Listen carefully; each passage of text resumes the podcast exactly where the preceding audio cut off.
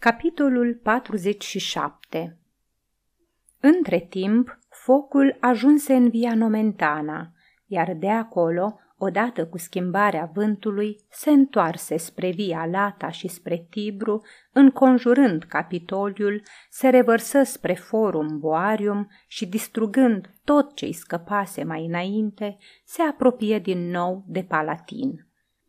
Tigelinus adunând toată armata pretorienilor, trimitea sol după sol la împărat să-l anunțe că nu pierde nimic din splendoarea spectacolului, deoarece focul s-a întețit. Nero voia să sosească noaptea pentru a se desfăta, admirând priveliștea orașului în flăcări. În acest scop se opri în localitatea Aqua Albana și chemându-l în cort pe tragedianul Aliturus, își compuse, cerându-i sfatul, atitudinea, expresia feței, privirea și învăță câteva mișcări corespunzătoare. O dispută cruntă izbucni între ei când fu vorba de versul O sfinte oraș, ce păreai mai durabil decât muntele Ida, pe tema dacă trebuie să ridice spre cer ambele mâini sau, ținând lira într-o mână, să o lase în lungul trupului și să ridice numai una. Problema aceasta, în clipa de față, îi se părea mai importantă decât orice, Pornind în cele din urmă la apusul soarelui, îi ceru părerea lui Petronius dacă la versul închinat catastrofei să nu includă câteva splendide blasfemii împotriva zeilor și dacă acestea, din punct de vedere artistic, într-o asemenea situație n-ar trebui să izbucnească de la sine din gura omului care își pierde patria. În sfârșit, pe la miezul nopții se apropie de ziduri urmat de uriașa sa suită, compusă din armate întregi de curteni, senatori, cavaleri, liberți, sclavi, femei și copii. 16.000 de pretorieni, încolonați în formație de luptă, vegheau asupra liniștii și securității intrării lui, menținând la o distanță corespunzătoare poporul revoltat. Poporul blestema, țipa și fluiera la vederea cortegiului, însă nu îndrăznea să-l atace.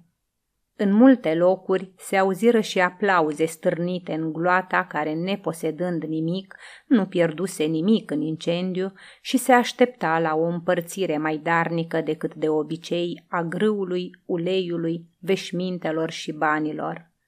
Atât strigătele și fluierăturile, cât și aplauzele fură înnăbușite de sunetele de trompetă și corn ordonate de Tigelinus.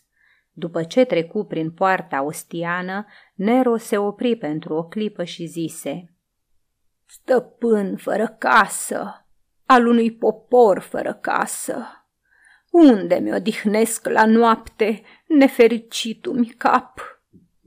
Trecând apoi Clivus Delfinii, urcă scările pregătite pentru el pe apeductul Apia, iar după el curtenii și corul cântăreților, ducând citere, lire și alte instrumente muzicale. Cu toții își ținură respirația, așteptând să vadă dacă n-are să spună niște cuvinte mari pe care pentru propria lor securitate trebuiau să le țină minte. El însă stătea solemn, mut, îmbrăcat în mantia de purpură și cu cunună de laure din aur pe cap, cu privirile ațintite la bălmășagul turbat al flăcărilor. Când Terpros îi dădu lira de aur, ridică ochii spre cerul scăldat în aureola incendiului, așteptând inspirația. Oamenii și-l arătau de departe, așa cum stătea scăldat în lumina sângerie. În depărtare și erau șerpii flăcărilor și ardeau cele mai sfinte monumente păstrate de veacuri. Ardea templul lui Hercule, pe care îl ridicase Evander, și templul lui Jupiter Stator și templul lunii construit de Servius Tullius, și domnul lui Numa Pompilius, și templul Vestei, cu penații poporului roman, în coama flăcărilor apărea uneori Capitoliul, ardea trecutul și sufletul Romei, iar el, cezarul, stătea cu lira în mână, cu o mină de actor tragic și cu gândul nu la patria care piere, ci la poza și la cuvintele patetice prin care ar putea exprima mai frumos imensitatea catastrofei, ca să trezească o admirație fără precedent și să obțină cele mai entuziaste aplauze. Ura orașul acesta, îi ura pe locuitorii lui, iubea doar cântecele și poeziile. Se bucura din inimă că, în sfârșit, asista la o tragedie asemănătoare celei pe care o descrisese. Cioplitorul de versuri se simțea fericit, declamatorul se simțea inspirat, vânătorul de emoții își astâmpăra setea cu priveliștea îngrozitoare și se gândea cu plăcere că distrugerea Troiei n-a fost nimic în comparație cu distrugerea acestei uriașe cetăți. Ce mai putea cere? Iată Roma, Roma care a dominat pământul, arde, iar el stă pe arcadele apeductului cu o liră de aur în mână, vizibil, purpuriu, admirat, splendid, poetic. Undeva, acolo jos, în întuneric, murmură revoltat poporul n-are decât să murmure. Secole vor trece, mii de ani se vor scurge, dar oamenii vor ține minte și vor slăvi pe acel poet care într-o asemenea noapte a cântat decăderea și incendiul Troiei. Ce este Homer în comparație cu el? Ce este însuși Apollo cu lira sa încovoiată? Ridică mâinile și, lovind în coarde, rosti cuvintele lui Priam. O, cuib al părinților mei! O, leagănul meu drag! În spațiu deschis, în vuietul incendiului și larba îndepărtată a miilor de oameni, vocea lui suna ciudat de subțire, tremurată și slabă, iar acompaniamentul aducea bâzâit de muscă. Însă senatorii, funcționarii și curtenii adunați pe apeduct plecară capetele, ascultând într-o stare de mută admirație. El cânta, psalmodiind, montându-se într-o postură din ce în ce mai tragică.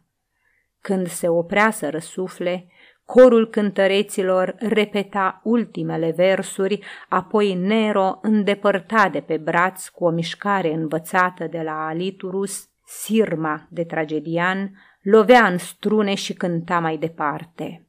Când termină, în sfârșit, cântecul alcătuit dinainte, începu să improvizeze, căutând comparații grandioase pentru spectacolul care se desfășura înaintea lui și începu să se schimbe la față. Nu-l mișcase distrugerea orașului natal, îl îmbăta însă și le emoționa patosul propriilor sale versuri. Aruncă brusc lira la picioare și, înfășurându-se în sirma, rămase ca împietrit, asemenea uneia dintre statuile niobizilor care împodobeau curtea palatinului. După o scurtă clipă de tăcere, clocoti furtuna de aplauze. Din depărtare însă răspunse urletul mulțimilor. Acum nimeni nu se mai îndoia că cezarul a ordonat să se dea foc orașului ca să aibă un spectacol și prilej să cânte. Nero, auzind urletul ieșit din sute de mii de piepturi, se întoarse spre curteni cu un zâmbet trist plin de resemnare, de om neînțeles, și spuse Iată cum știu cuiriții să mă prețuiască pe mine și poezia. Nemernici, răspunse Vatinius. Stăpâne, poruncește pretorienilor să lovească în ei. Nero se întoarse spre Tigelinus. Pot să contez pe fidelitatea soldaților? Da, divine, răspunse prefectul. Petronius ridică din umeri. Pe fidelitatea lor, da, dar nu și pe numărul lor, spuse el. Rămâi deocamdată aici unde ești, căci ești în deplină siguranță. Cât despre popor, trebuie liniștit. Seneca și consulul Licinius fură de aceeași părere. Între timp, jos, revolta se intensifica. Poporul se înarma cu pietre, pari de la corturi, scânduri de la care și roabe și cu tot felul de fiare. După o vreme, câțiva comandanți de cohorte veniră să anunțe că pretorienii, înghesuiți de mulțime, își mențin cu foarte mare greutate formațiile de luptă și, neavând ordin să lovească, nu știu ce să facă. O, zei!" spuse Nero. Ce noapte! Pe de o parte incendiul, pe de alta marea înfuriată a poporului. Și începu să caute expresii care ar fi putut descrie în chipul cel mai plastic pericolul momentului. Văzând însă în jurul chipuri palide și priviri neliniștite, se sperie și el. Dați-mi o mantie neagră cu glugă!" strigă el. Oare într-adevăr să se ajungă la lupte? Cezar, spuse Tigelinus cu o voce nesigură. Am făcut tot ce am putut, însă pericolul este mare. Vorbește, Cezar, poporului și făi promisiuni. Cezarul să vorbească gloatei, să o facă altcineva în numele meu. Cine se oferă? Eu, răspunse calm Petronius. Du-te, prietene, tu mi-ești cel mai credincios în orice împrejurare. Du-te și nu te zgârci la promisiuni. Petronius se întoarse spre cortegiu cu fața impasibilă, sarcastică.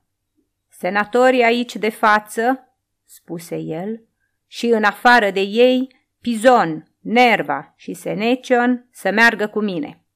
Coborâ încet de pe apeduct. Cei pe care îi numise îl urmau, nu fără șovăială, îmbărbătați întrucâtva de calmul lui. Când ajunse la baza arcadelor, Petronius ceru să îi se aducă un cal alb și, încălecând, plecă în fruntea tovarășilor săi printre șirurile dese de pretorieni spre gloata neagră, dezarmat, ținând în mână doar un bastonaș subțire de fildeș în care se sprijinea de obicei.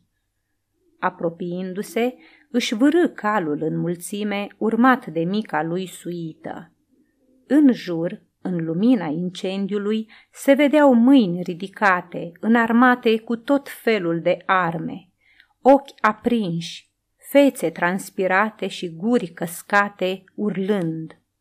Valurile de oameni revoltați îl înconjurară imediat.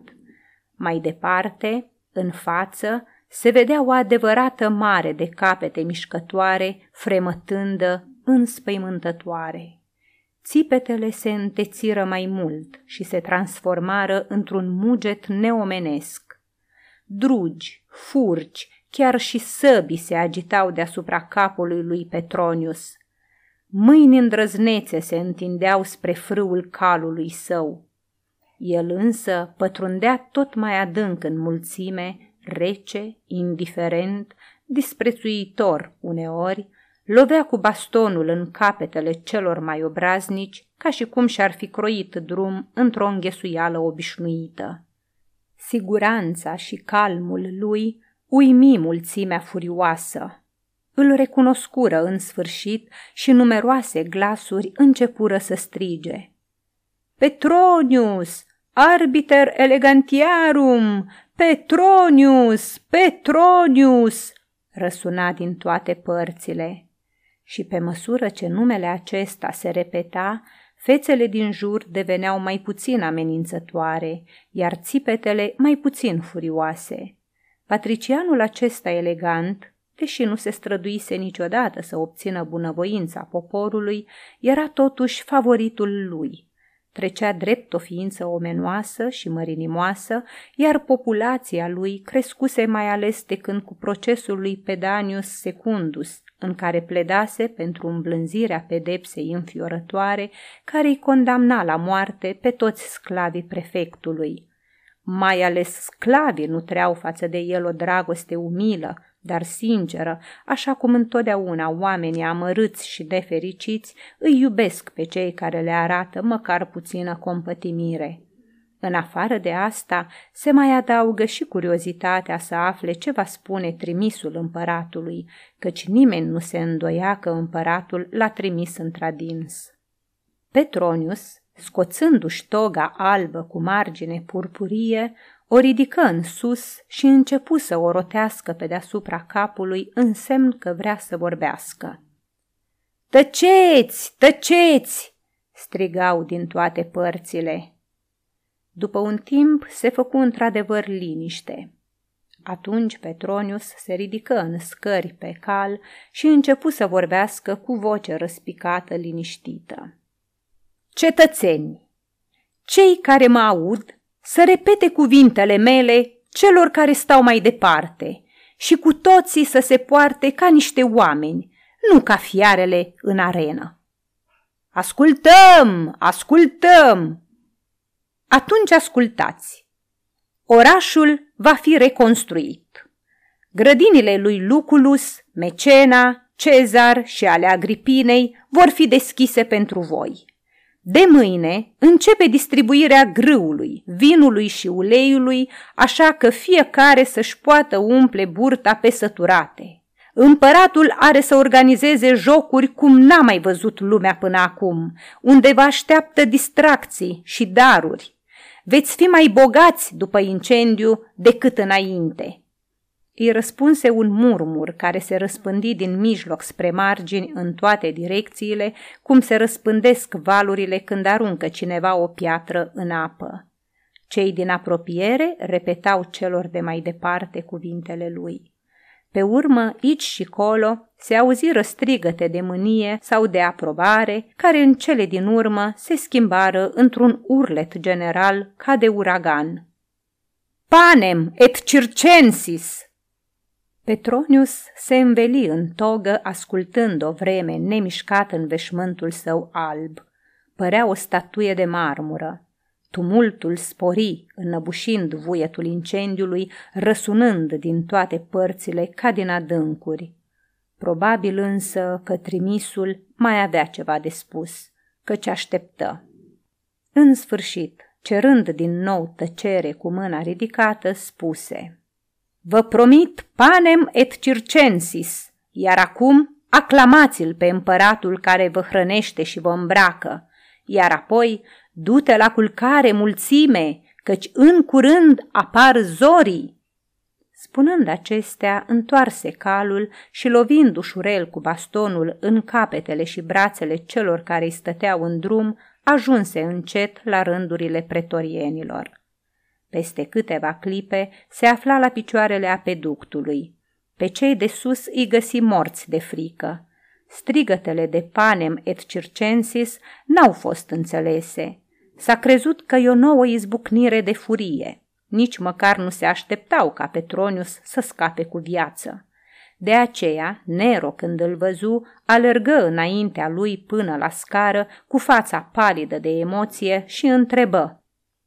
Ei, cei, ce se întâmplă acolo? Au și început să se bată? Petronius trase aer adânc în piept, apoi spuse. Pe Polux, transpiră și put, să-mi dea cineva epilim căleșin. Se întoarse spre împărat adăugând.